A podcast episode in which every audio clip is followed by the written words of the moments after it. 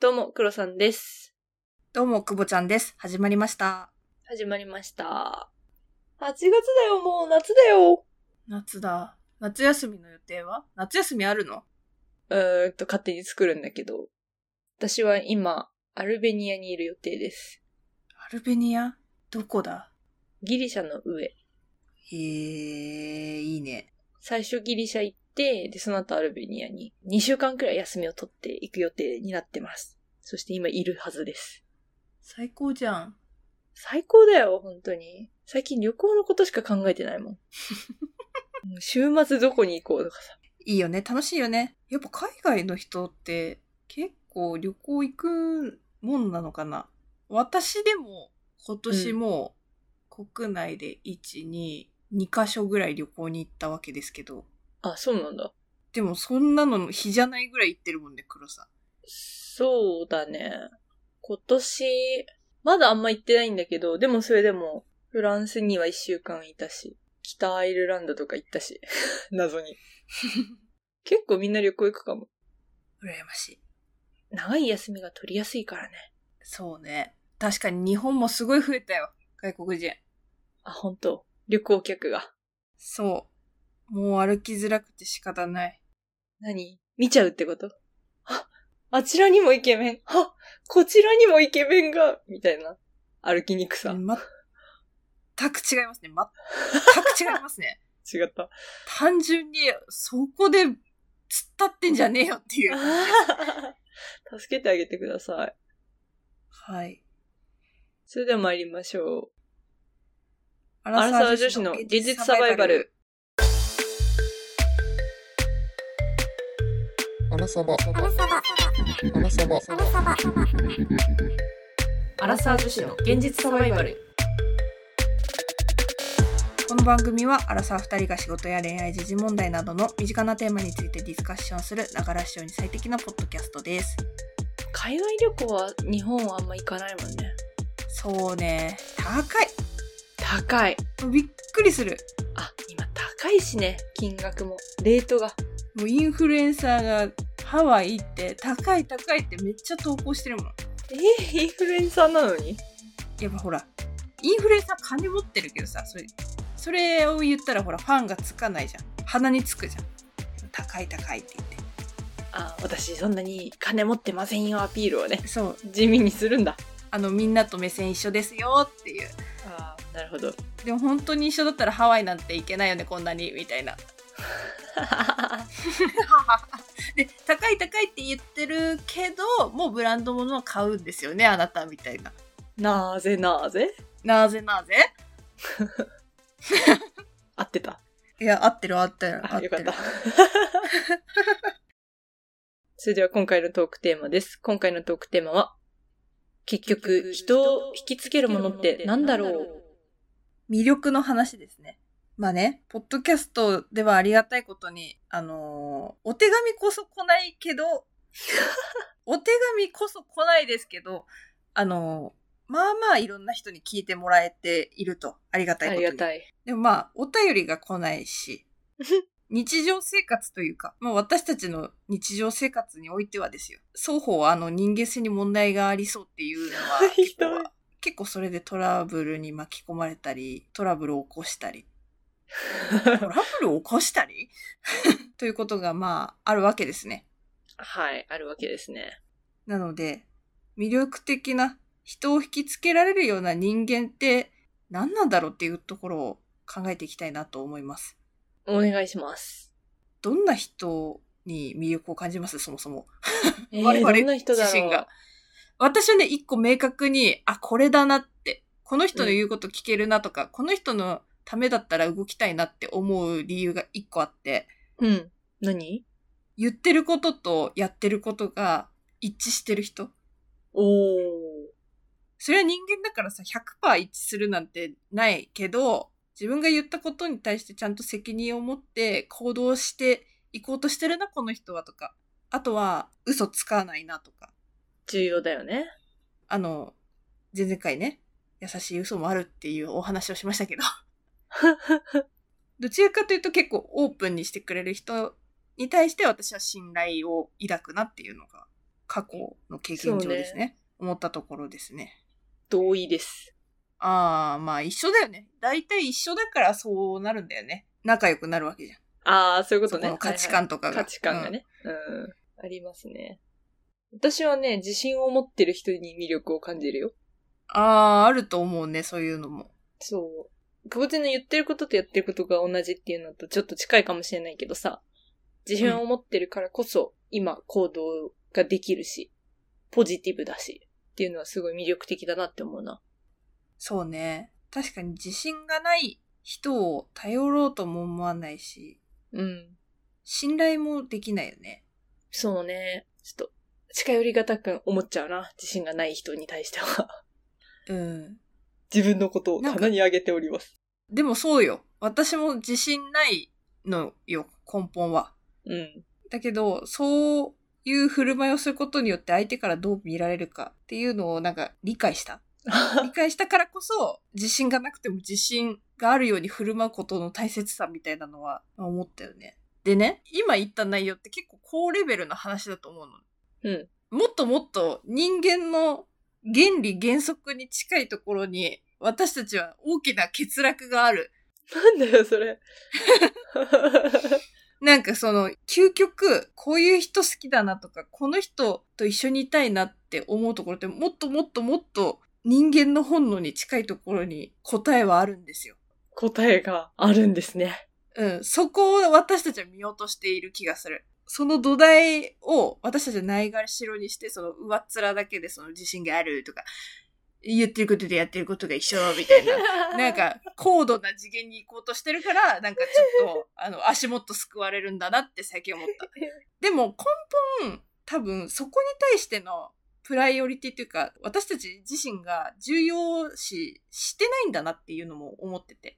お人間はなぜこういう人に引きつけられるのかとかっていう理由後でお話しするんですけどそこに対して私たち久保ちゃん黒さん自身がいや別にそれされてもそそんなに嬉しくないかなまあ別にされないかされるかって言ったらされた方が嬉しいけどぐらいのテンション なのよすげえ斜めからだ な。だからこそ相手にできないんだと思うのあーやってるつもりでも相手からすると不十分だったりうーん、なるほどね。っていうのはそもそもあると思うみたいなのはなんか読んでて思ったあ今から本の話します突然の読んでてよかった。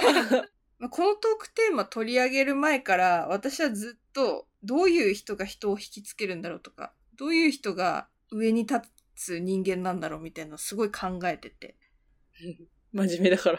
その人間の心理とか人間の行動とかめちゃくちゃ興味あってで実際大学の講義でも社会心理学をたまたま受ける機会があってうん。大学で受けた授業の中で1、2番目ぐらいにすごい楽しかった。あ、そうなんだ。好きなんだ、じゃあそういう話が。そういうの大好き。マーケティングもまあそういうテクニックじゃん。うん。人間心理を利用したテクニックで人を動かしたり、物を魅力的に見せたりみたいなところがあるから、なんか好きなんだよね。だから読みました。読みました。 2冊ご紹介します。でも内容はそんなに深掘りしないです。はい。 そっかい。はい。気になったら読んでみてください。一冊目は、まあ、何回か、あらさばでもお話ししたことあるね。人たらし術っていう本があります。うん。一回、まるまる解説したことあるよね。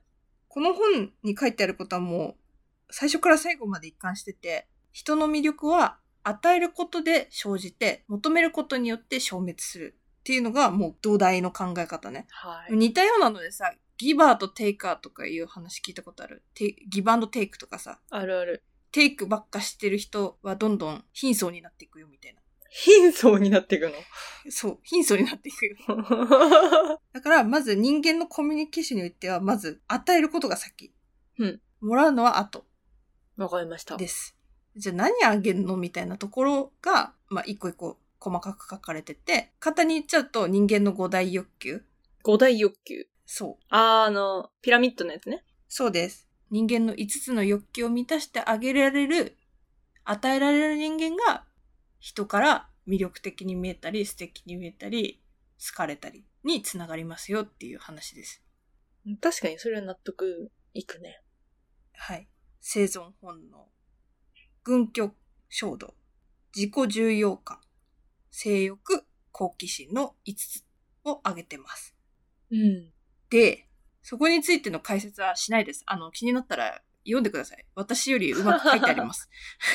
私と黒さんに欠けてるのは、二つ目の軍居衝動と三つ目の自己重要感を相手に満たせてあげてないんじゃないかなと推測してます。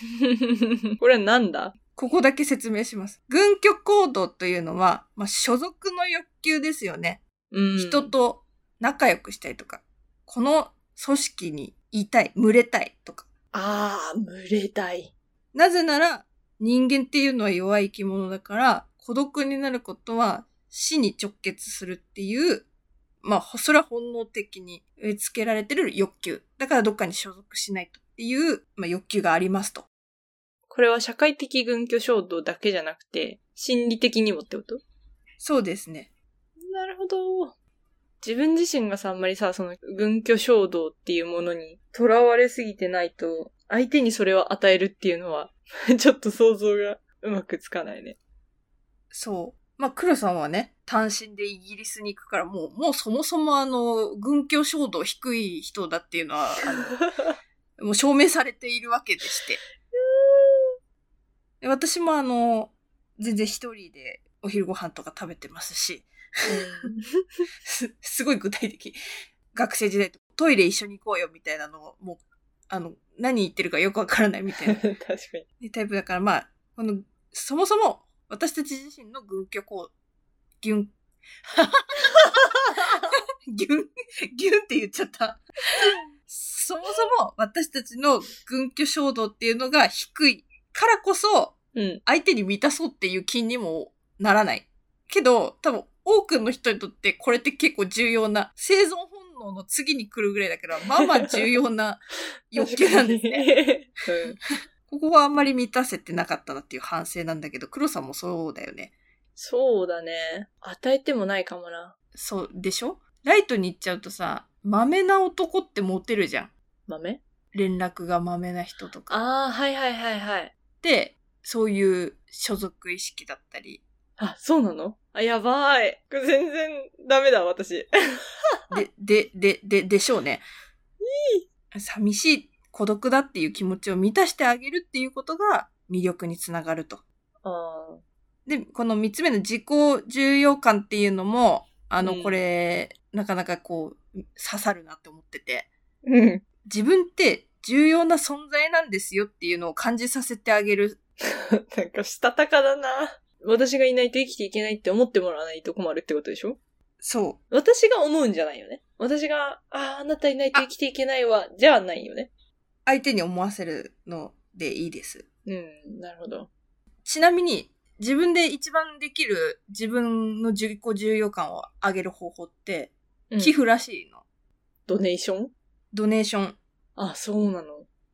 ドネーションすれば、自分って誰かわからないけど世の中の役に立ってるっていう、その幸福感みたいなのを味わえるから、まず寄付しなさいっていうのはよく書いてあるね、こういう本には。難し いよー。寄付をもらい たい。嫌です。はい。いやです。はい。で、自己重要感が不足してる人がやってしまいがちな行動、自慢話をする、うん誰かを批判する、うん威張る、あなどの行動が見られるわけですね。ざわざ わ。はい。こういう人間を見たときに私たち何してましたか今まで。リズムで詰めてましたよね。論破してましたよね。違うんです。彼らに不足しているのは、あなたがいて助かってるんだよ。あなたはこの社会、環境において重要な人間なんですよって思わせてあげることが重要なんですね。なるほど。リズムはしちゃいけないんだ。リズムであの論破する一番やっちゃいけないです。あ、すごーいって言ってあげることが重要ってことありがとう。あなたのおかげで助かったとか。うーん、なるほどね。はい。あの、私やってますね。完全に。いいよ。私できるからやんなくて。はい。これ、もう、自己重要感下がりますね。うん、確かに。自分の能力否定されてるようなもんですからね。言っちゃってるな大事なのは、まあ聞いてあげるとか、うん。相手を受け入れてあげるっていう姿勢に対して、人は好感を持つ。なるほど。だからさ、よく聞くのがさ、人に好かれたいなら、自分の話を喋る、話すっていうよりも、相手の話を聞きなさいみたいに言うね。いうのはここのところですね。まあ、人たらし術から分析する久保黒の魅力源の要因はここら辺だら。ったかなと。自分で言ってて悲しくなったんだけど。 難しいもんだって、相手の気持ちわかんないもん。まあ、私もね、うん、そっかってなったけど、意識的にやると、結構相手の反応って大きいなって思ったりする。でもさ、だって向こうがさ、私を求めてくれないとさ、自己重要感っていうの上がんなくないどうしたらいいの。ほらほらほら、またテイクから始めようとするえ人から与えられるから動くんじゃないの。じゃあ、私の方から先に、そうだよ。あなたが重要なんです。あなたが必要なんです。っていうのを出さないといけないってことそう。それは、あの、直接言葉で言うんじゃなくて、そう思わせるっていうのが大事。やっべ全く逆の行動しかしてないわ、普段。うん。だから、まあ、ほら、もう問題解決。今と逆のことやればいいだけよ。する。怒りが生じた時に6秒間待つことができるようになったら次のステップに進みましょうじゃあまだ次のステップいけないじゃん。アラサー女子の現実サバイバルもう一個の本がありましてこれも有名なやつですねなんてやつですか影響力の武器っていう本です聞いたことあるぞ。これの方があのしたたかですねあ、そう要は影響力を持つ人を動かすにはどういう要素原理原則がありますかみたいな内容ですなるほど。さっきの人たらしと重複するところはあると思いますまあ、どっちも影響力とか、人に魅力を感じてもらうための解説本みたいな感じだもんね。そうね。で、6つ今から紹介しますね。簡単に。1つ目が偏方性の原理。2つ目がコミットメントと一貫性。3つ目が社会的証明。4つ目が行為。5つ目が権威。6つ目が希少性。まあ、この6つによって人は動きますよっていうのが書かれてるんですけど、うん。まあ、わかりやすく言うとさ、希少性とかだと限定何名様あ、そういうことね。はい。そうそうそう。だから本当はあのビジネス本よ。うん。でも今回ってあの人間的な魅力のところだから、私たちが知りたいのはそこじゃない。 はい。私たちに足りないのまた2つあげます。これ偏方性の原理と行為です。はあ。偏方線の原理って何偏方性の原理っていうのは、さっきも言ったと思うけど、先にギブからしなさいって言ってた内容。で、なんでかっていうのがここに書かれてます。おありがて施された相手には、施しを返さなければならないという、人間の心理が働くのです。拍手。え。はい。はい。こっちの方が下水です。この心理を利用していきましょうっていう話です はい。かしこまりました。から、好意を向けられた相手に対しては、恩に報いる。相手を好きになるっていう偏方性の原理が働きますし、うん。敵意を向けられた相手に対しては、なんか仕返ししてやろうとか、こっちも敵意をむき出しにしていこうってなりあまあ、す。なるほどね。そっちか。で、譲歩すると、今度は、あ、じゃあこの前譲ってくれたから、こっちも譲らなきゃなっていう風に、うん次。回情報を示してくれるような偏方性の原理が働きます。なるほど。最後、自己開示の偏方性は、自分の情報をオープンにしてくれた人を人は信頼するから、相手側も自分の情報をオープンにしようとするっていう原理ですね。なるほどね。はい。コミュニケーションって重要だなって思うね、これ。はい。あの、ここで言いたいのは、行為の偏方性の原理です。はい。まず人を好きっていうのをちゃんと伝えてあげましょうっていう。なるほど。これはマジで職場でやらないとやばいな。汗汗。うん。汗汗。 なんか、すげえオタクみたいな反応だったけど。本当に。 これ分かりやすい例がさ、あの、結局沼ってる人って、うん。元たどると、最初、向こうの方が、え、私のこと好きなんじゃないのみたいな。うーん。ってあり時ま多すくないあります、うんはい。あの、はい。勘違いします。はい。これね、へあの、完全に偏方性の原理ですね。いいこれでいつもはい。形勢逆転するんだよ。あ、あの、そうですね。そうです。そうですね。はい。奴らは、だからこの偏方性の原理をもう、生まれた時から分かってるんですよ。怖い。怖いね。私もその、標準装備、つけといてほしかっ たな。本当に。今じゃレアアイテムだわ。もう一個言った、行為ね。これ繋がってくるんですけど。はい。やっぱ好意を持たれた相手だったり、好意を持った相手の要求っていうのは断れませんねって。うーん。人。間優しいんで。性善説信じてるからさ。じゃあ好意を持たれやすい要素って何がありますかっていうのがさらに書かれておりましてありがたいことに。ありがたい。これも5個ありますね。まず外見、ハロー効果、類似性、褒める、馴染み、共同作業。はい。うーん。これ外見以外欠落してます。我々。外見以外って言ったで、今。外見以外は欠落しています。外見はもう置いとこう。一旦。まあね、どうにかなるからね。頑張りゃ。うんだし、第一関門は突破してるわけじゃん、我々。そもそも人と喋らないとかじゃないじゃん。ああ、まあ確かにね。あいつよいよいよ、最初は。多分。ファーストインプレッションは問題なくクリアできてる。その後のコミュニケーション、人間関係がちょっと狂ってるっていうだけで、狂ってるって言い方ね。こじらせてる、こじらせて る。こじらせて、はい。こじらせてるです。はい。で、私がね、最近ね、とある取締役からいただいたありがたい言葉がありまして、はい。人間は完璧な人には誰もついてこようとしないよ。ほう。そうなんだ。ねあなたは味方を増やした方がいいって言われたの。はあ。じゃあ、そのインフルエンサーの話が近いんじゃないそうね。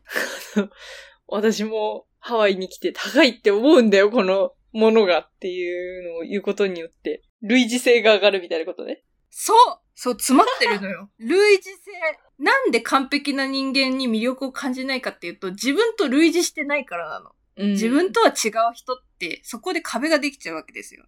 うん、なるほどね。何らか人は、相手に共通点を見出したときに、あ、自分と似てるなとか、あ、この人もこういう風に考えるんだ、みたいな感じで親近感を持ちやすいと。なるほど。はい、これ全く無視してましたね、私。無視してましたね。はい。私は最強で生きてるからね。 大体。あのーこのね、影響力の武器の3つ、む6つの原則でいくと、私と黒さんはコミットメントと一貫性と権威だけで結構人を動かしてた節はありますね。6つあるんでね。あ、全部網羅しないといけないの。あの、やっぱ人によってさ、どこが金銭になるかっていうのは人それぞれだからさ。確かにやっね。ぱ権威で動かない人間だっているわけよ。そこのジャッジ難しいね。一貫性があるからって納得できない人間がいるわけよ。はあ。違うとこに論点すり替えるやつね。うん。今のは言い方が悪かったと思う。これね。 わかるよ。そういう人間を動かすための残り4つがこう大事なんですよね、原理。うん。で、致命的なのが偏方性と行為のところでしたと いう。いや、本当にね、偏方性は考え直さないとダメだな。私は結構、そうね、偏方性は意識して今やっていこうと思ってるのと、やっぱ人に対してあなたが必要なんですよっていうのを意図的に言ってはいなかったなという。うん。逆に言うと、そういう行動しないようにしてたかもしれない。気持ちはわかる。多分私もやってる。そ して。連絡を返さなかったりとか。うん。そうね。だからあれ、どんどん時間が空くようになるんだろうね。そうそうそうそう。仕事を自分で進めてしまうとか。やってます。良かれと思ってやってたことが、実は相手にとっては自分の存在意義を否定されたように感じてしまうという。いい、私、二日前にプレゼン全部作り直しちゃったわ。ああ、それもあの、きっと作り直された相手からすると、ああ、こんなに自分頑張ったのにとか、え自ー、うんがやらなくてもいいんだとか、そういう風にさせてしまうので、あの、い人を引きつけるために頑張ってください。かしこまりました。私も頭ではこんなに分かってるのに、できてないんですね。なんでそれはなんでなんでって、なん、なぜなぜなぜなぜなぜな ぜな。んだよな、でも、本当になんか、でも、周りからそうやって言われすぎて、なんだうん。やっぱ最近意図的に言うようになったんですよ。褒めたりとか。はある後輩ちゃんにね、すごいあなたが言ってくれて助かったよ。ありがとうね、みたいな。言ったらね、い。そんなこと言えるんだ。そう。それは本当に心の底からそう思った時があって言ったら、うん。なんか反応自体は薄かったんだけど、うん顔が真っ赤になり始めたの。嬉しかったんだ。そう、なんかそれ見た時に、ああ、こういうことなんだって思 って。 やばいな。なんかそれを見たときにさ、うわ、可愛いとかさ、もっと褒めてあげようじゃなくて、あ、こういうことなんだって さ。お前ロボットかよ。 なんかそう、いや、可愛いなって思って、だから、あなんか私のこんな一言でこんな喜んで、もうさ、生理的な反応じゃん、そんな顔が赤くなるなんて。そんな喜んでくれるんだって思って。いい経験したね。なんか申し訳なかったなって。あ、今までね。うん。そういう回でした。うん。もうちょっと優しくしてあげよう。そうだね。